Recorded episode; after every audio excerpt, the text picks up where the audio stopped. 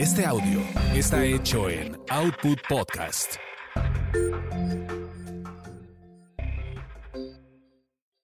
Escuchas a las sexolocas Alessia Divari y Edelmira Cárdenas. Prende tu curiosidad, activa tu imaginación, apaga tus prejuicios. Hola, ¿qué tal? ¿Cómo están? Buenos días. Miércolitos, en donde en nuestro programa Sexo Locas estaremos contentísimas, mi querida colega, amiga, compinche Alessia Divari. Hoy un buen tema que prometimos la semana pasada.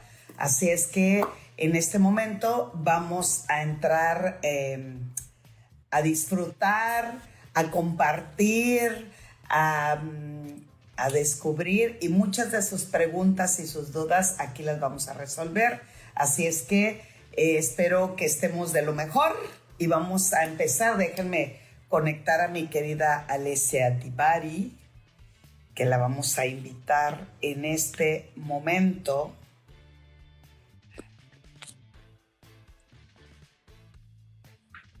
¿Cómo están? Amiga, ¿qué estás dormida o qué? ¿Qué no, no, me picaban los ojos. Hello.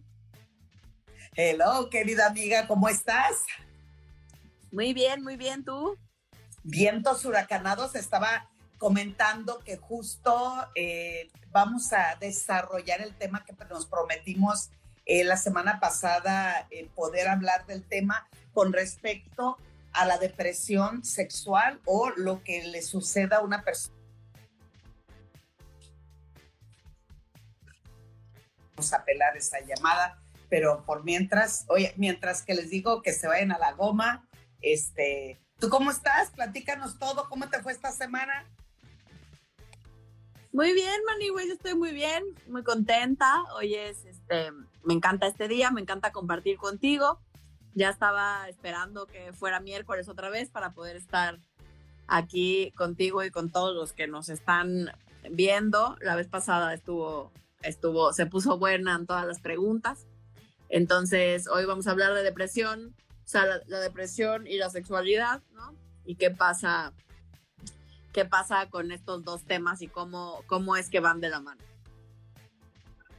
Sí, porque además muchos de los síntomas que se presentan en la depresión, como tristeza, apatía, desgano, eh, falta de sueño, apetito, y muchos de ellos y de ellas y de ellas dicen que se les ausenta el placer. El Entonces, una cosa es que la mayoría de nosotras y de nosotros, o como le quieran llamar, pues hemos tenido eh, eh, melancolía o hemos tenido tristeza en algún momento de nuestra vida, pero eso no significa que sea un común denominador y eso sea este, constante. La depresión eh, se ha hecho presente y más después de la, de la pandemia, donde muchas de las situaciones, y me incluyo porque en mi caso, pues mi hermano totalmente deprimido lo llevó a, a situaciones bastante complicadas, que de hecho él muere de un infarto.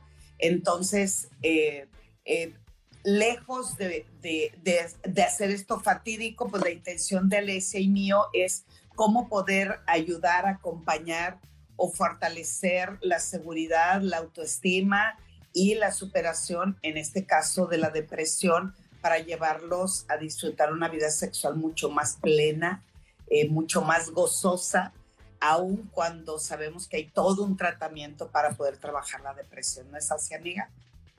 Claro, por supuesto. O sea, creo que la cosa principal y que seguramente repetiremos a lo largo de todo el live es pidan apoyo profesional. Salir de una depresión no, no, digamos, no es cosa fácil en el sentido de no, no forzosamente lo podemos hacer solos la gran mayoría de nosotros van a necesitar apoyo profesional, alguien que sepa qué está haciendo y que pueda acompañarme en estos momentos para sacarme y para ayudarme a salir eh, cuando yo siento que no hay salida, ¿no? Porque la depresión tiene que ver con estas sensaciones cuando sentimos que no hay salida, cuando perdemos el sentido de vida, cuando eh, sentimos una tristeza avasalladora que no, que a veces eh, no nos permite hacer nuestro día a día eh, de manera regular, ¿no? Cuando nos aislamos. eh, y no sabemos bien a bien qué hacer con nosotros. Sí, porque además la depresión sabemos que es un trastorno y sobre todo un trastorno del ánimo eh, muy, muy común, mucho más común de lo que la gran mayoría puede pensar. Eh, afecta a muchas áreas de nuestro comportamiento, de nuestro vivir, de nuestra calidad de vida. Entonces, ¿eso cómo afecta en la depresión, en la, en la sexualidad? Se habla que más del 75% de las personas que tienen depresión tienen alteraciones en su vida sexual. Para empezar, oye, me voy a quitar los dentes porque veo que ahí la luz me, me, afecta. Estoy en Mérida, me regreso hoy a la Ciudad de México, así es que vamos con todo. Por cierto, quien tenga preguntas, dudas, comentarios y que no sal y que no deseen que digamos su nombre, ahí por favor escriban su duda en donde eh, la diva está, poniendo el dedo en el signo de interrogación.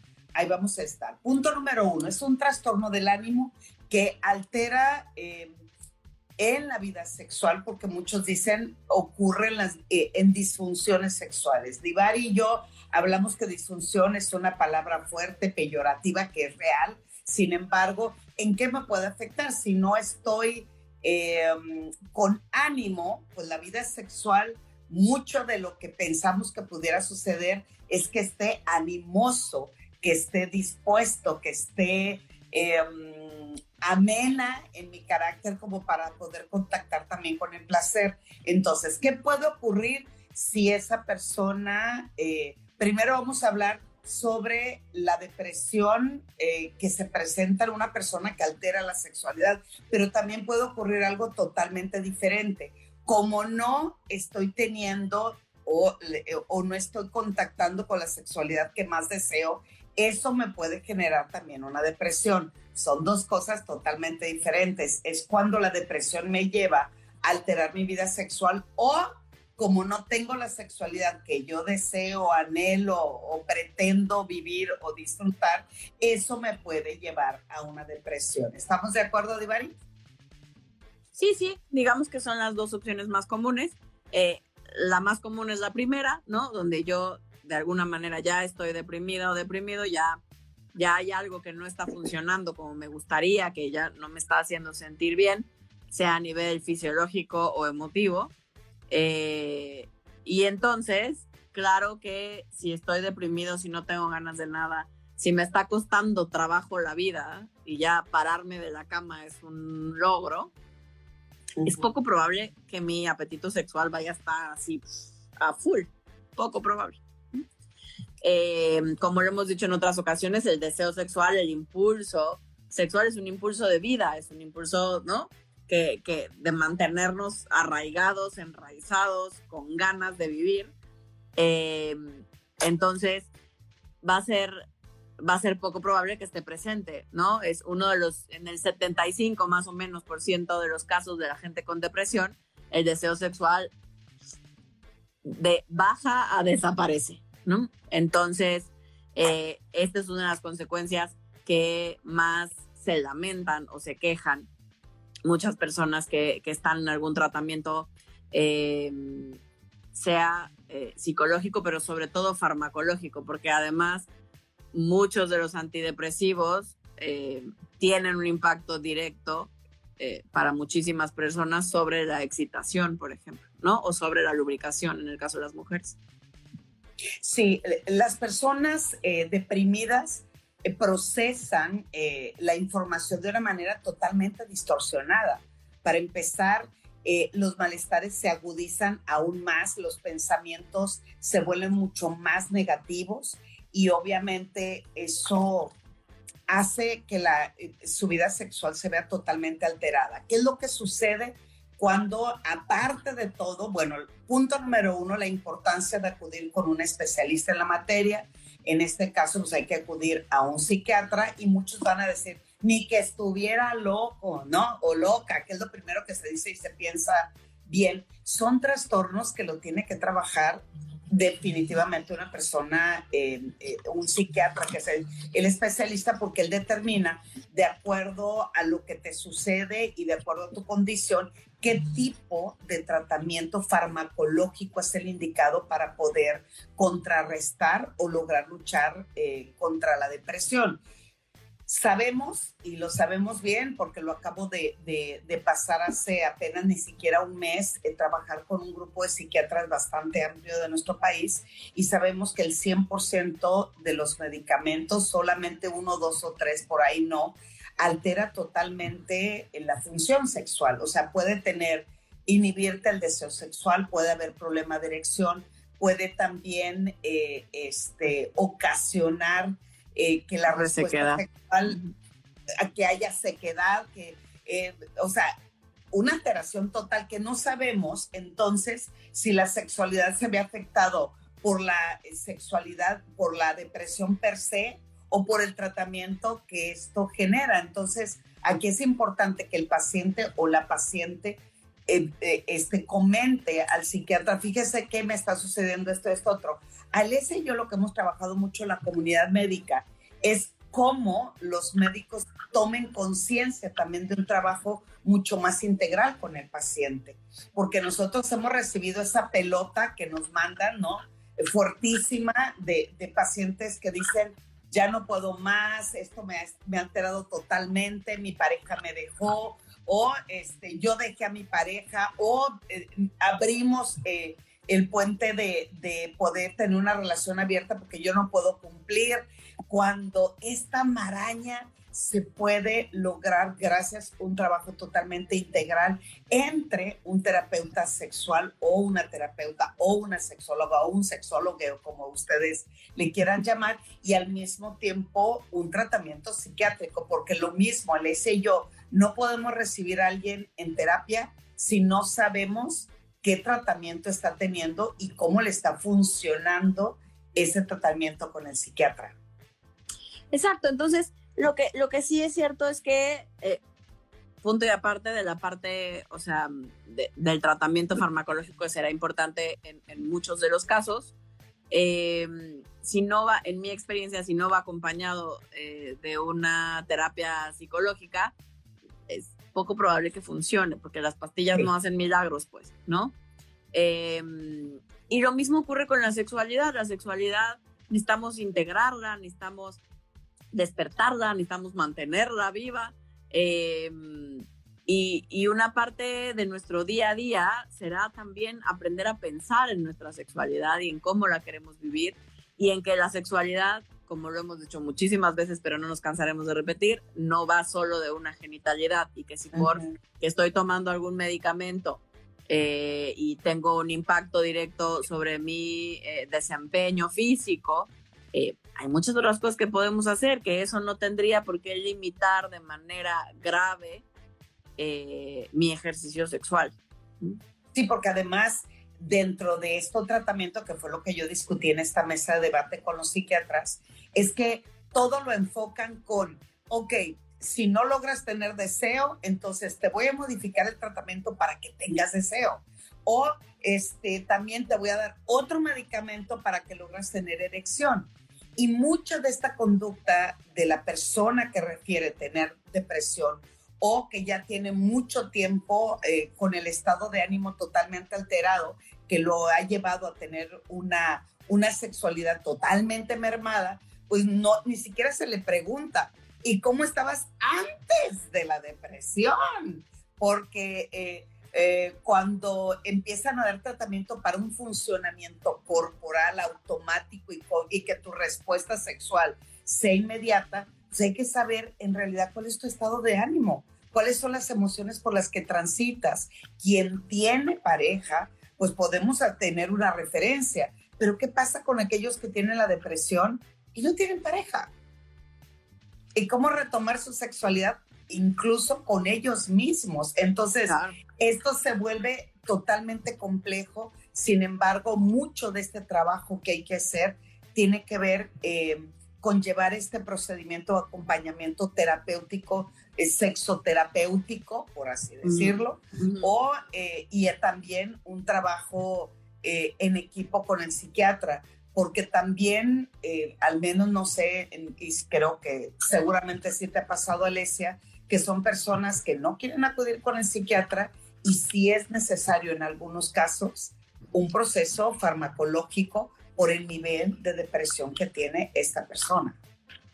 Sí, por supuesto. Claro que ah, dado cómo tenemos asociado el tema de ir al psicólogo, mucho más de ir al psiquiatra, con entonces ya quiere decir que estoy oficialmente orate, ¿no? Que estoy oficialmente fuera de mí, cosa que no es verdad, ¿no? Ese es uno de los grandes mitos. Eh, lo cierto es que a veces vamos a necesitar un apoyo, a veces un apoyo farmacológico y a veces, la gran mayoría de, las veces, un apoyo emocional a la par del farmacológico. Entonces, me parece que tiene que ver con unir fuerzas, con, con saber que, que somos personas interdependientes, que necesitamos los unos de los otros, que se vale pedir apoyo, que no hay nada de malo conmigo eh, por tener o por vivir o por estar transitando por una depresión eh, pero que también depende de mí, no el echarle ganas, porque claramente no son falta de ganas. Eh, cuando le decimos a alguien que está deprimido, échale ganitas, eso no lo va a, eso no lo va a sacar de ahí, ¿no? Porque no tiene que ver. Exacto. Porque auténticamente le echan un chingo de ganas, no tiene que ver con falta de ganas.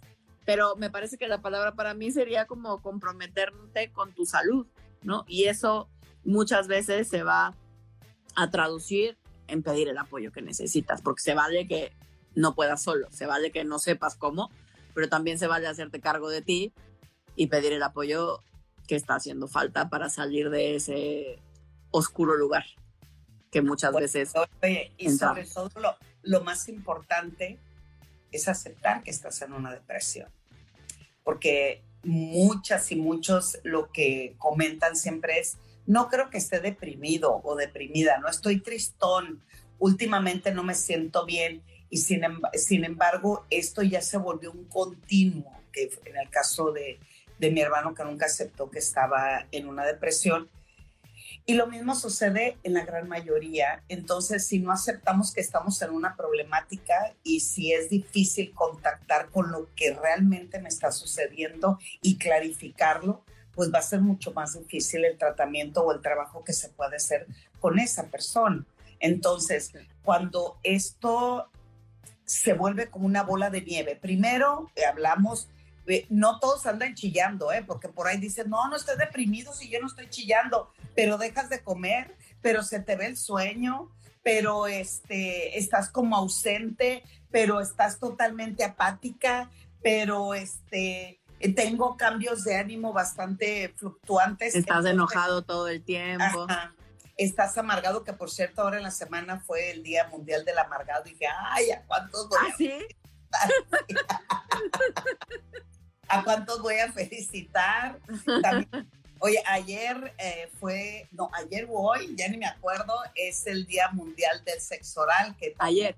Ayer, ayer fue el Día Mundial del Sexo Oral. Entonces, cuando dicen también otros, es que estoy chille, chille y estoy deprimido. No, tampoco significa. Estar triste no es estar deprimido. Exacto, exacto. Entonces, ¿qué podemos hacer y cómo podemos lograr eh, superar o trabajar o sentirme acompañado en este proceso de duelo, de dolor, de apatía, de insomnio, de sueño y de desgano por vivir o, o mejorar mi vida sexual?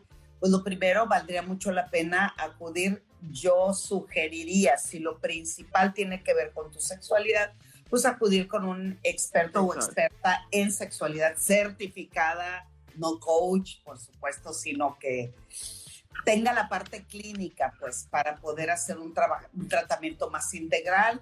Quienes somos muy responsables, pues estamos muy al pendiente de dónde viene, cómo viene, con qué, con quién me puedo acompañar en este proceso para el mejor tratamiento. En este caso yo refiero a psiquiatra esperando llevar un, un trabajo en conjunto y después empezar a trabajar mucho en qué te sucede, desde cuándo. A mí me da risa cuando llegan y me dicen, no, hombre, es que me va a preguntar de mi historia, es que desde cuándo viene, es que esto me sucedió, o por ejemplo, un abuso sexual que te puede llevar a tener una depresión fuerte y sexual, aún más todavía. Sucedió hace tantos años que lo que no quiero es recordarlo o trabajarlo o no tengo erección desde hace mucho tiempo, eso me tiene triste, no quiero contactar, no quiero llevarme con nadie, no quiero provocar en lo más mínimo, entonces pues hay que trabajarlo de la, de la mejor manera y lograr que el acompañamiento sea mucho más efectivo. Claro, me parece que como habíamos dicho hace un momento, tiene que ver con el compromiso que cada uno de nosotros tengamos con nuestra propia salud y con el poder hacernos cargo de pedir este, este apoyo y también de de ser pacientes con nosotros mismos. Me parece que una característica que necesitamos aprender a desarrollar, sobre todo en procesos como estos, es a tener paciencia, porque no vamos a salir de hoy para mañana, porque es poco probable que hoy voy al con quien sea que vaya y mañana ya estoy como nuevo como nuevo. Son procesos generalmente largos, em, pero que nos van ayudando idealmente a volver a entrar en contacto con nosotros. En mi experiencia, esto no está en los libros clínicos, esta es mi experiencia clínica. A mí me parece que eh, el problema o muchas veces la, depresión tiene que ver con no querer sentir o con no poder sentir. Con, hay un entumecimiento, el, sistema emocional se traba y entonces eh, empiezo a no poder contactar con nada. Y, a mí me parece que no es casualidad que sea una de las enfermedades eh, más comunes al día de hoy, dado el mundo en el que vivimos, un mundo en el que mostrarnos no, está, no es bienvenido, en el que hablar de nuestros sentimientos y estar en contacto con ellos no hay que hacerlo, en donde estamos aquí en Instagram y volteas a ver los Instagram y los, no, la gente tiene vidas perfectas, donde, donde mostrarme y sentirme imperfecto no está, no es bienvenido ni está bien visto claro que todos vamos, ¿no? Tapando todo lo que vamos sintiendo, avergonzados, no queriendo mostrar quiénes somos, eh, sin poder contactar realmente con lo que sentimos, lo lindo y lo no tan lindo que todos sentimos. Eh, y entonces el sistema emocional se traba. Y para mí, esa es la depresión, ¿no? Eso es lo que yo entiendo como depresión.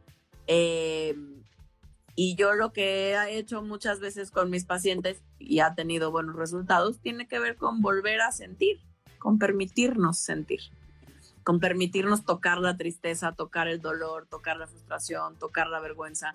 Todo eso que está ahí que a veces no sabemos cómo sentir.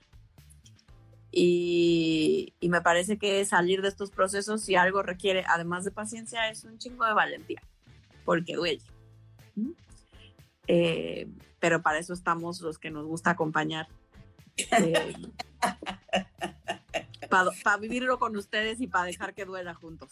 Sí, porque dentro de todos los comentarios que nos hacen siempre es, ¿qué pasa después de una sesión terapéutica donde ves a una persona con depresión? ¿Eso a ti no te deprime? ¿Eso no te lo llevas a la cama? ¿Eso no te da vueltas? Pues sí, claro que contactamos, claro que estamos ahí, claro que también tenemos, oye, también tenemos sentimientos. Y también tenemos terapeutas. Y también, tenemos que seguir. Ay, si nuestros terapeutas hablaran, querida. Si nuestros terapeutas hablaran. Pero, pero justo diste parte eh, de lo que sucede y, y justo en el blanco. Es que hay una palabra también que lamentablemente en nuestra cultura no nos han educado deja tú a contactarla, a verle el verdadero significado y la palabra se llama vulnerabilidad. Entonces, cuando se piensa que contactamos con la vulnerabilidad, es debilitarnos, es hacernos endebles, es quitarnos la fuerza y es totalmente lo contrario. Cuando hablamos de vulnerabilidad también es justo lo que decía Alesia, es aprender a tocar, como yo les digo, a ver, esto es un costal, el costal se llama tal vez vergüenza, el costal tal vez eh, es fuerza, tal vez es esa apatía, es dolor. Y lo que primero nos piden para no contactar con la vulnerabilidad es olvídate de eso y sigue caminando. No. Haz como que no existe. Es, haz como invisibilízalo, porque de esa manera te haces grande y tampoco eh, te haces fuerte y te mueres en el intento. No, es cargar el bulto con lo que en ese momento nos está pasando y a pesar de mi vergüenza, a pesar de mi dolor, a pesar de mi culpa, a pesar de todo esto que me está sucediendo, cómo sigo caminando, pero visibilizando y contactando con eso. Y la vulnerabilidad, de lejos de ser un enemigo, también es un perfecto aliado para saber dónde estamos, cómo somos, hacia dónde vamos y qué hay aquí adentro. Y hay que trabajar con eso. Pero bueno, este, ya hay muchas preguntas, amiga. ¿Qué cosa? Vas, vas, vas. Lee, lee. Cuéntame qué preguntas. Vamos, vamos con las, con las preguntas. Eh, que dice, a mí me dijeron que tenía SIDA y fueron tres semanas de depresión y la verdad me quería morir y fue un error. Gracias a Dios no tengo nada. Ah, bueno, fue un error. Pero ahorita que escuchaba tu testimonio, eh, yo tengo un paciente que cuando llegó conmigo, eh, llegó justo porque estaba en una depresión absoluta. Eh, de hecho, llegó un poco arrastrado por su familia, ¿no? Su familia me lo llevó porque justo le habían dado un diagnóstico de VIH positivo. Y, y, ha sido un proceso súper, súper bonito acompañarlo, que es lo mismo. En realidad lo que hicimos fue tocar juntos el dolor, el dolor del diagnóstico, el, miedo, el miedo a la muerte, el miedo, el miedo a, a todo lo que ve, a todo el proceso que venía, tanto personal como familiar, como social, porque sigue habiendo muchísimo estigma en función del VIH y el SIDA. Em, y, y, a recuperar eventualmente también su vida sexual, ¿no? Porque con un diagnóstico así, él, tenía pánico de volver a estar con, con, con, su pareja. Ellos tenían una relación abierta, pero él se contagió y su pareja no. Eh, y entonces él tenía pánico de estar con, con su novio porque pues, no lo quería infectar, ¿no? Eh, entonces, este, ha sido, ha sido un proceso súper bonito donde ahora él da pláticas y, ¿no? Da testimonio y, encontró, encontró una nueva manera de estar y de entender que además hoy el VIH no es una enfermedad mortal, ¿no? Es como tener diabetes, pues, igual ya está menos grave. O sea, eh, es, es una enfermedad 100% manejable, controlable, ya solo te tomas en la gran mayoría de las personas, ¿no? Una pastillita al día. Yo tomo más gente en las mañanas, ¿no? Una pastillita al día y vas a la vida. Em, entonces me parece que, que por supuesto todos los, siempre que hay un tema de salud y nos dan un diagnóstico que nos, ¿no?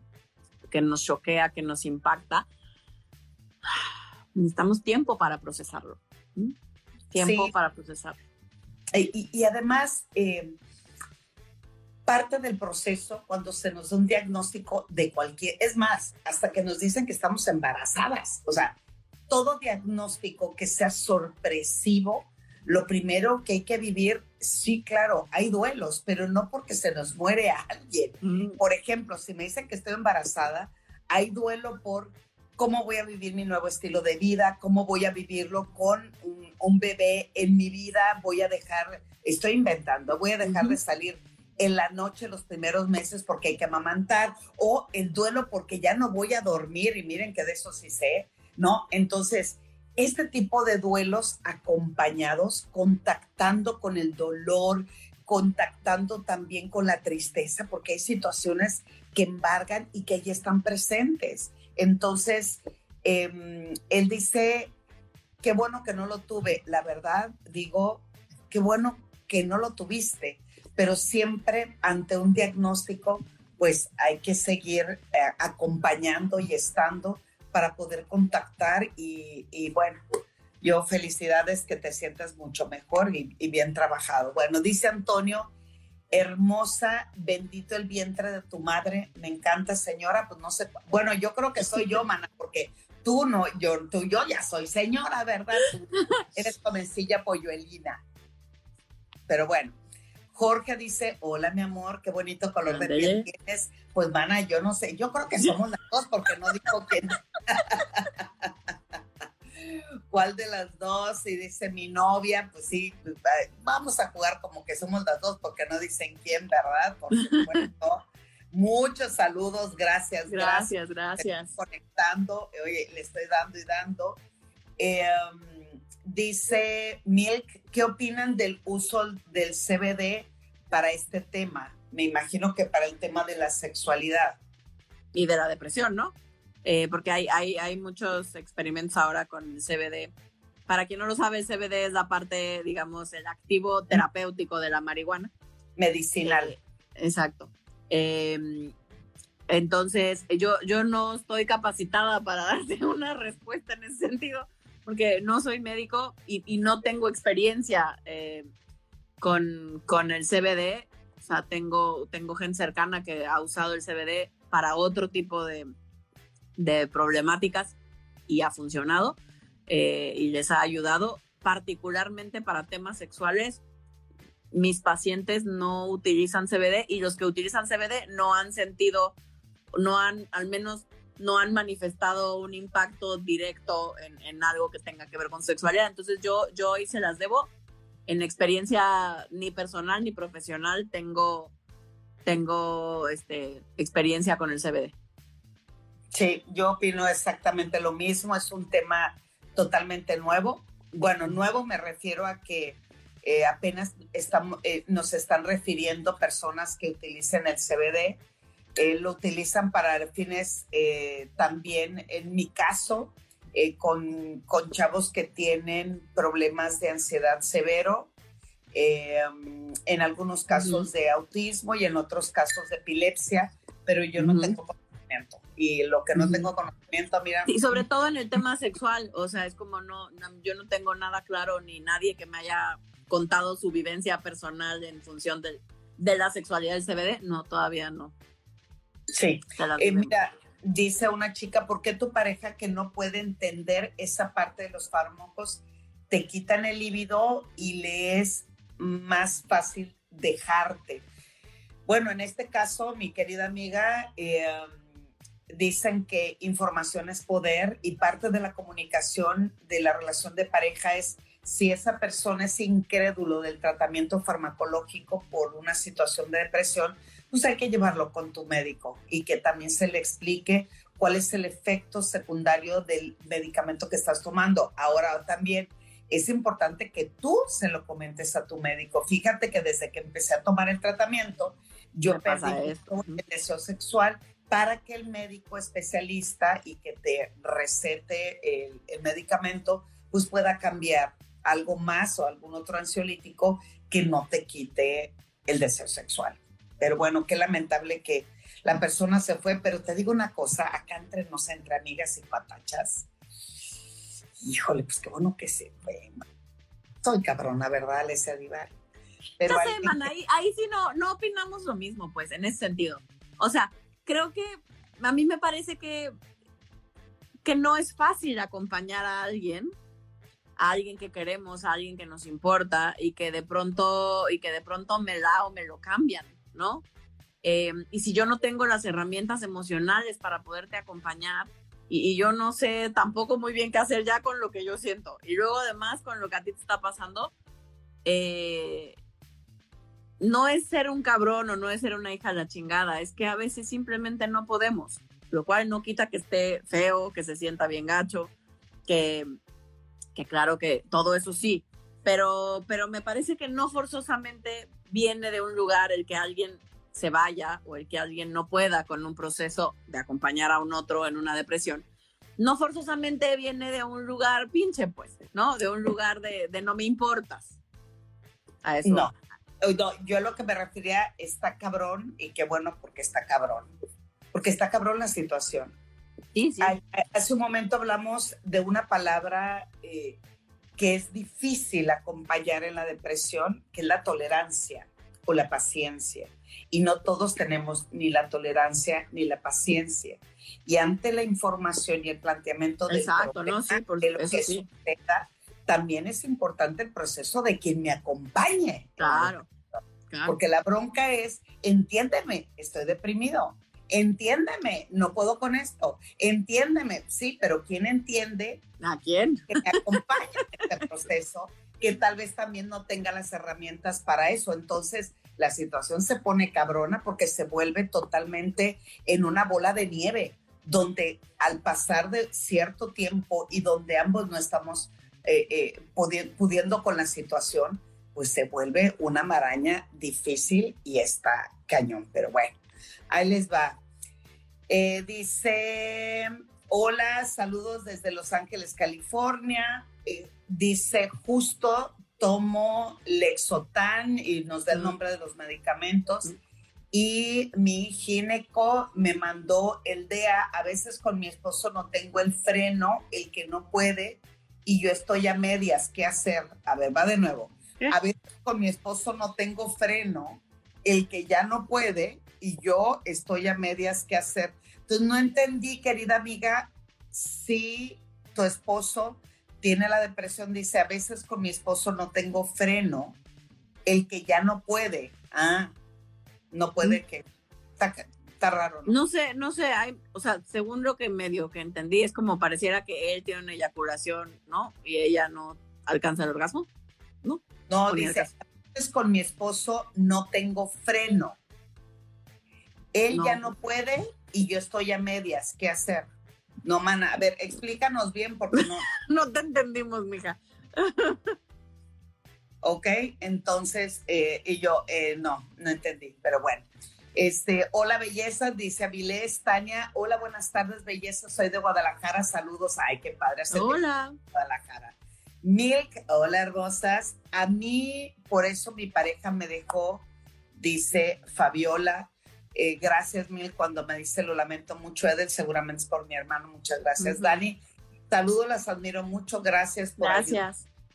Eh, dice Daniel, señorita Divari, soy su fan. Oye, ay, eso ya, a mí ya me va a deprimir. no, dice Fernanda, saludos, las amo. Mi querido Irra, besos, saludos desde Houston, Texas. Andrés. Besos hasta Houston. Ajá, gracias, dice Irra. Mi, sexóloga, la más hermosa y única del mundo, las demás son de más, dice te amo. Es mi amigo, güey. Cuando hay amor de por medio. Saludos desde Reynosa, Tamaulipa. Buenas tardes. Saludos desde San Juan del Río Querétaro, Efraín. Hola, hola, hola. Este, te veo con Don Cheto, me encanta escucharte. Gracias, Hilda Rosa Concha. Aquí está en vivo mi vida, te amamos las dos. Este, la Rock, qué lindo es verlas conectadas y compartiendo tanta información interesante. Saludos. Gracias. Eh, Rosy, gracias por compartir información de temas tan importantes, porque muchas personas no le estamos pasando muy bien. Mi querida Rosy, duda porque a veces solitos, solitos, como que es mucho más difícil salir adelante. Exacto. Enrique, saludos desde Pensilvania. Saludos. Eh, sí, Patti nos está saludando, mandando muchos corazones. El Batar, saludos desde Catepec. Hola chicas, qué gusto verlas. Saludos desde Culiacán, Sinaloa. ¿Dónde paisanos tuyos? Exactamente, linda, qué lindas palabras, muy bien explicado. A mí me enseñaron, dice un chico, que si lloras no es bueno porque te pueden pisotear. A ver, mm. déjame tomar agua para eso. Pues claro, a muchos de nosotros nos enseñaron que llorar es sinónimo de debilidad, que llorar es sinónimo de dejar que los otros no se aprovechen de ti, que mostrarnos es permitir al otro que haga conmigo lo que quiera y eso no es verdad. Mostrarme, mostrarme, por supuesto, es un acto valiente, por supuesto que la otra persona, entre comillas, podría usar eso que yo estoy diciendo o mostrando para, para lastimarme. Pero si tú ya lo mostraste, si tú ya te hiciste cargo, si tú es, eres quien eres, no hay nada que el otro pueda hacer o decir que tú no hayas ya mostrado. Entonces, en ese sentido nos permite hacernos cargo de nuestra historia. Entonces, para mí es un ganar-ganar.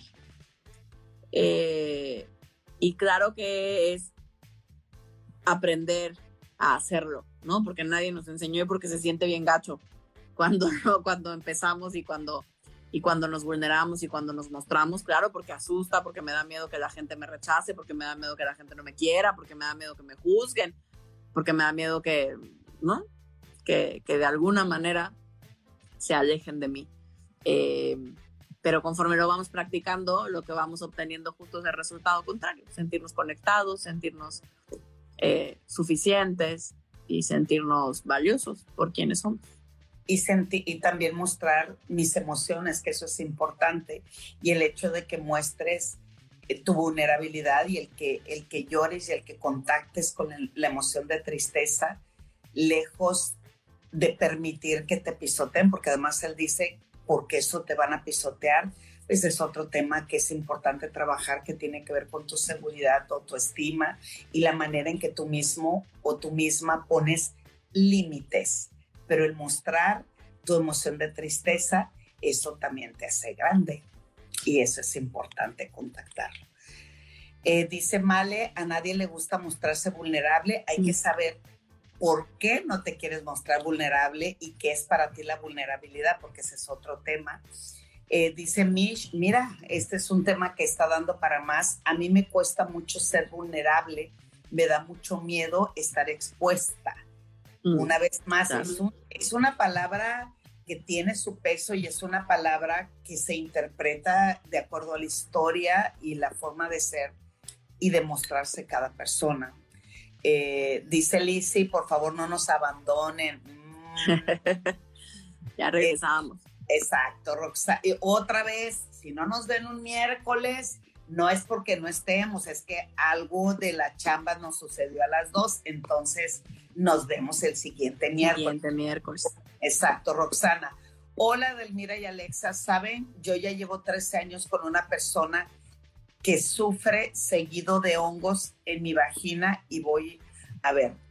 Llevo 13 años con una persona, pero sufro seguido de hongos en mi vagina y voy al gine que al ginecólogo o ginecóloga. Pues hay que seguir, eh, hay que hacer una exploración y una ocultación mucho más profunda. Hay que tomar muestras para saber qué es lo que le pasa a tu pH, a tu mucosa y a tu vagina. Eso es un tema totalmente ginecológico y te recomendamos, si eso no te ha, dado, no te ha dado resultado, cambia de médico, prueba con pide alguien Pide otra opinión, por favor, porque si no, esto se va a complicar aún más.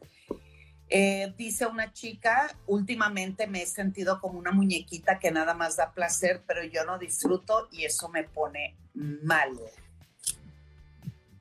Pues me hace falta más información, o sea, porque el sentirte como una muñequita es o sea, es porque antes no te sentías así, pero con la misma pareja ahora te sientes así, o algo pasó en tu vida y hoy te sientes así con quien sea, o hubo alguien en particular que te hace sentir así. No lo sé, hay muchas variables de, de desde dónde o, qué está pasando con este sentirte una muñequita que da placer, eh, o algo cambió en tu manera de ver eh, el sexo que ahora dices, claro, yo solo estoy para el otro y a mí nadie, no lo sé, pueden pasar mil cosas me parece que ahí necesitamos, ¿no? Ir capitas y capitas abajo para poder ver qué es eso que hoy te está porque, porque ahí flotan muchas palabras que pueden prender focos, pero también las palabras las, es importante que uno las determine y las ponga en el contexto. Por ejemplo, me siento utilizada, no he encontrado el placer, eh, no siento vínculo con mi pareja,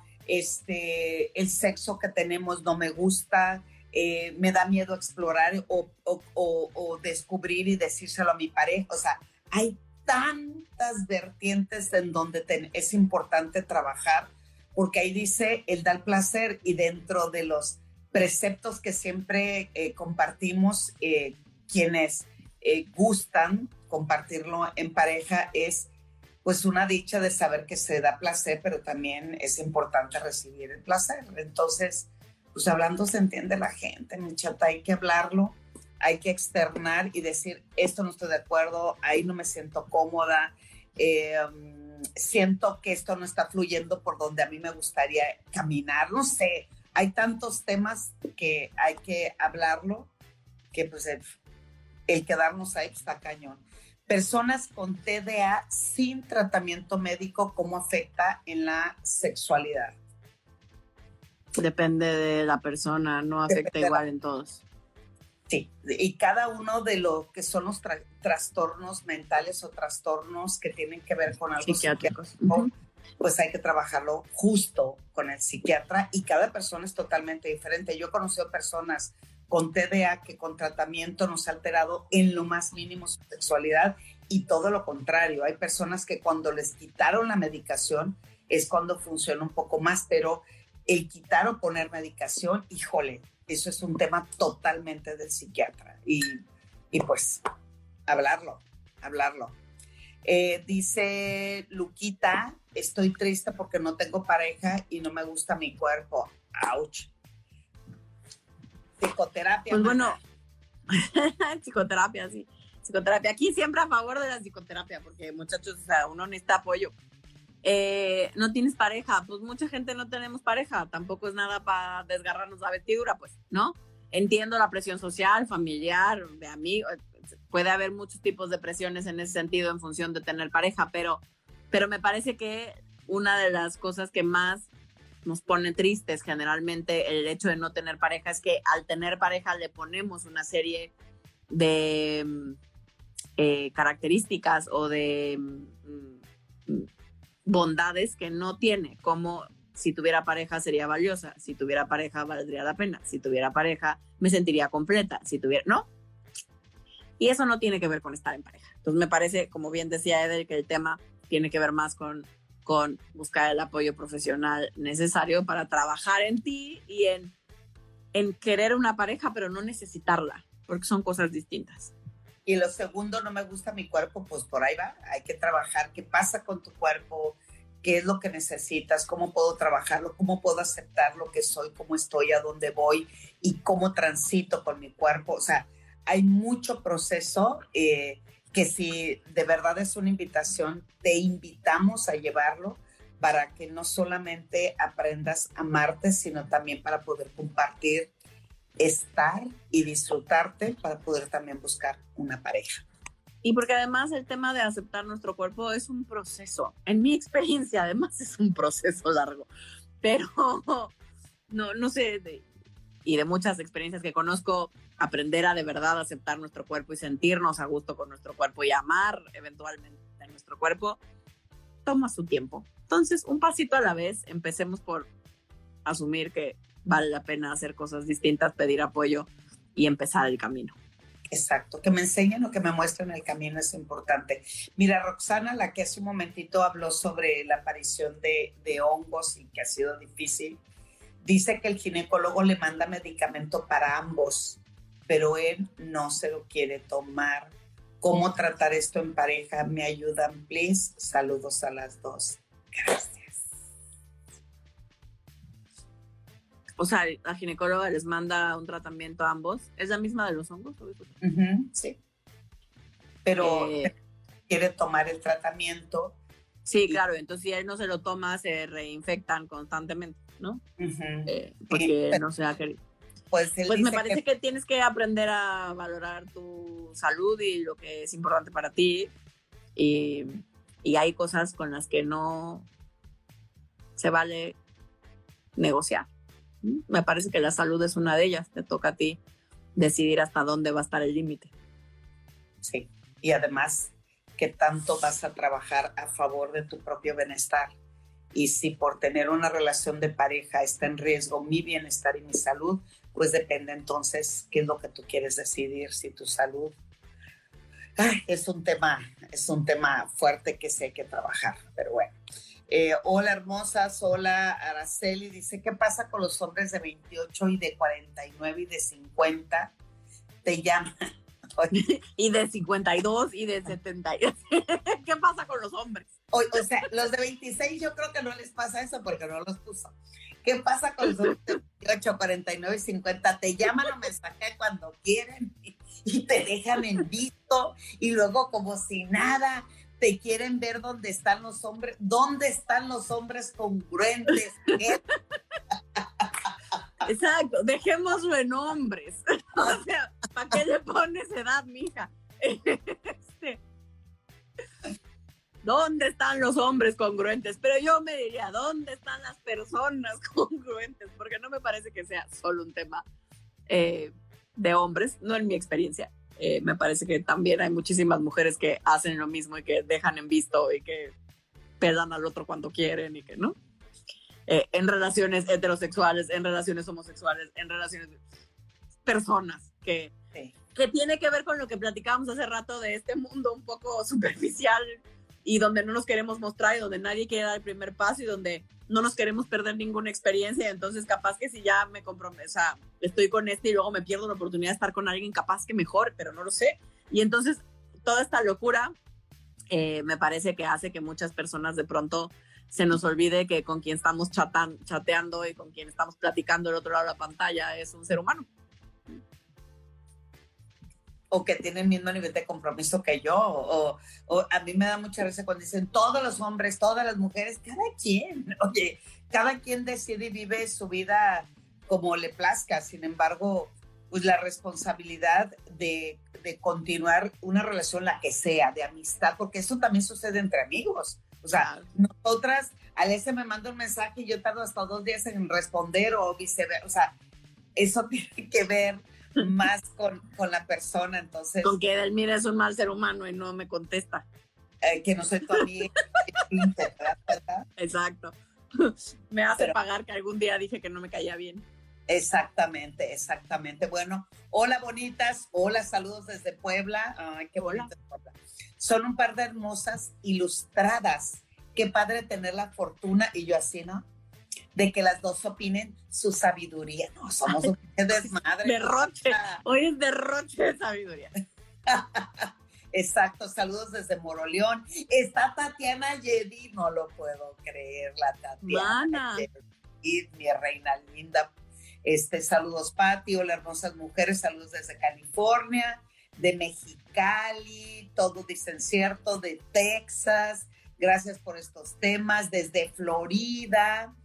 ¿Cómo podemos cambiar la idea de que un cuerpo pasado de peso o sin forma es tan importante? Viene, Vivari, vas con todo, man. Harta cosa que decir. De hecho, por ahí debe haber un live en el que hablamos particularmente de la aceptación corporal, la gordofobia, etcétera. Entonces, búsquenlo. Los lives se quedan grabados, están en el, los encuentran en el Instagram TV de Delmira. Entonces, ahí están todos los lives que hemos hecho este año. porque los otros se borraron, estaban en el mío y cuando me hackearon los perdimos. Em, pero bueno, se empieza, por un lado, me parece que tiene que ver con em, cuestionar el estereotipo social, cuestionar los, eh, los estándares y los paradigmas en los que crecimos en función de la belleza y la salud. Eh, porque el tema es que el cuerpo va de la mano de lo que nos han enseñado en función del peso de que es saludable o no. Em, entonces, me parece, una primera parte es eso, cuestionarlos, informarnos realmente y no solo porque lo dijo un médico o solo porque lo dijo eh, la nutrióloga, quiere decir que es así. Em, aquí cada uno, pobremente, tenemos nuestra opinión, pero habrá que buscar opiniones informadas que te puedan demostrar eso que te están diciendo. Eh, se vale pedir la información eh, y probarla en ti. Y la otra, como decíamos hace un ratito, paciencia, porque el camino toma su tiempo. Oh, sí. Oh, sí. Mira, dice ya para ir cerrando, porque está Cerrando, sí. Nos tenemos que ir. Saludos, tengo 37 y mi esposa 46. Desde hace un año, más o menos, mi esposa no le gusta ser y tampoco que le hagan sexo oral, o sea, de un año para acá, pero cuánto tiempo anterior sí lo permitió, pero bueno, desde hace un año más o menos mi esposa no le gusta hacer y tampoco que le hagan el sexo oral. Ya no quiere sexo anal, en pocas palabras, solo lo básico y ya. ¿Y? ¿Qué puedo hacer? Pero también, pues, darnos más información, mi chato, ¿cuántos años te casado? Exacto. ¿Cuál era parte de tu vida? Dile, dile, Alicia, dile, dile. Sí, sí, sí, no, por ejemplo, estuvieron un hijo, eh, de pronto, porque a veces la maternidad ah, hace de las suyas y en muchísimas personas, particularmente mujeres, pero también hombres, em, de pronto el hecho de convertirse en mamás, uh, el menú sexual se reduce bien cañón, ¿no? O sea, porque cómo una mamá va a hacer esas cosas. Eh, está pasando por algún problema emocional, eh, no sé, hay, hay mil cosas por las cuales tu mujer de pronto de un año para acá podría ya no interesarle el sexo oral, el sexo anal o todo lo que tenga que ver con cosas más, entre comillas, atrevidas. Entonces, me parece que el tema es hablar con ella, preguntarle, pedir apoyo, ir juntos. ¿Qué está sucediendo? Eh, hay que ver si hay alguna depresión, hay que ver qué le sucede, qué le acontece en la vida de tu esposa. Eh, fue algo, se metió una religión, no, hombre, hay mucha, mucha tela donde cortar, pero repetimos nuevamente, la comunicación es básica y es elemental. Muéstrate a través de tus emociones, o sea, fíjate que eh, veo que últimamente no quieres eh, disfrutar o enriquecer o pasárnoslas bien sexualmente. A mí eso me confunde, me duele, me incomoda, me deprime. ¿Qué te sucede? Hay que hablarlo y externarlo.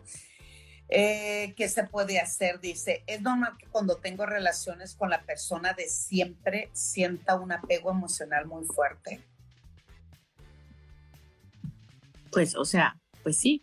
O sea, es decir, si desde siempre te ha gustado y te has sentido cerquita de esa persona, pues sí, no hay, no hay delito que perseguir. Pues qué bonito, ¿no? Me siento cerquita, está bien. Oye, qué bonito, lo bonito, pues sí, cuando se tiene un pues contacto sexual dejen ustedes la parte si es placentero o no, si con esa persona me siento afín, siento química, nos gustan nuestros besos, sus caricias me elevan siendo fuegos artificiales, pues después del contacto sexual eh, siento, me siento mucho más conectada con esa persona, pues está chido y eso está, ah, pues eso está padre, muchas felicidades. Hola hermosa, me da tanto miedo tener sexo porque me duele horrible que estoy muy seca y quiero usar lubricantes, pero mi marido se molesta. Ay, lo saco. dice que a él, porque le duele un chingo y quiere usar lubricantes, a él lo saca de su concentración. No, si de que los hay, los hay. este, mija, te vamos a contar lo mismo que a la otra que no se quiere tomar el medicamento y que a ella entonces estos hongos le regresan y le regresan porque el marido no quiere cooperar, ¿verdad? En algo que es importante que tiene que ver con salud. Es igualito. O sea, no estás obligada a acceder a tener un encuentro sexual si no te gusta, si te duele, si te hace sentir mal, solo porque al muchacho lo sacamos de su concentración, pues, ¿no? ¿Dónde quedas tú? Es que eso lo saca de su concentración, fíjate. Eh, se pone cabrón todo de la concentración. querida amiga, hay, hay, hay harto trabajo que hacer ahí. Entonces, si tu respuesta es que puede hacer con su pareja que no quiere usar lubricantes y que le vale madre que te duela y que sientas horrible y que no te gusta el contacto sexual por sacarlo de su concentración, pues hay mucho, hay mucha tela de donde cortar y cómo trabajar eh, espera, espera, ya nos vamos a ir, pero yo acabo de ver una pregunta que me gustaría despedirnos con esa porque ya nos vamos a ir, pero, pero me llama mucho la atención su pregunta. Disculpe mi ignorancia, si no tengo mi pene descubierto, ¿es porque nunca he tenido sexo con una virgen? Tengo 40 años. ¿Eh? Pues mira, si no, tengo, dice, si no tengo mi pene. Sí, es falta de conocimiento. Entendemos perfecto sí es falta de conocimiento. Si no tienes el pene descubierto, no tienes circuncisión. ¿Eso qué significa? Que tu pene se recubre el glande y obviamente eh, es un trabajo individual, es tuyo y tú tienes que trabajar para lograr descubrir o bajar la, eh, o, que se vea la cabeza del glande y dice nunca he tenido sexo con una virgen, es porque nunca he tenido sexo con una virgen, mi chato. No. no, no, sé qué películas viste, no sé quién te dijo, no sé dónde sacaste esa información, mijo, pero nada tiene que tener encuentro sexual con una mujer, con una persona virgen, em, es decir, alguien que nunca ha sido penetrada, no hace ninguna diferencia en el otro, ¿eh? Físicamente, no hace ninguna diferencia. Oye, ni tampoco le redescubre, ni, tampoco le hace la circuncisión de manera mágica y fantástica. No. Sí. Y, yo tengo una duda, o sea, mi hijo, nada más estate atento porque no, me, no mencionas que te duela, pues, pero si de verdad nunca has visto la, el glande, si nunca has visto la cabeza de tu pene, eso quiere decir que tu prepucio no, no baja y eso probablemente sea una fimosis. Habrá que ir al urologo porque tendría que bajar. Eh, entonces, ve al urólogo y revisa que todo Sí, esté yo- la, mejor recomendación es acude al urólogo, eh, que te haga una revisión y sobre eso puedes trabajar una mejor vida sexual. No tenemos que ir. adiós. Bye. Nos vemos el próximo miércoles. Próximo miércoles. Los quiero, te quiero, mana. Bye. Igual. Bye, bye. Sigue a nuestras sexolocas en redes sociales, arroba sexóloga Divari y arroba sexualmente Edel. No se te olvide suscribirte y compartir este podcast.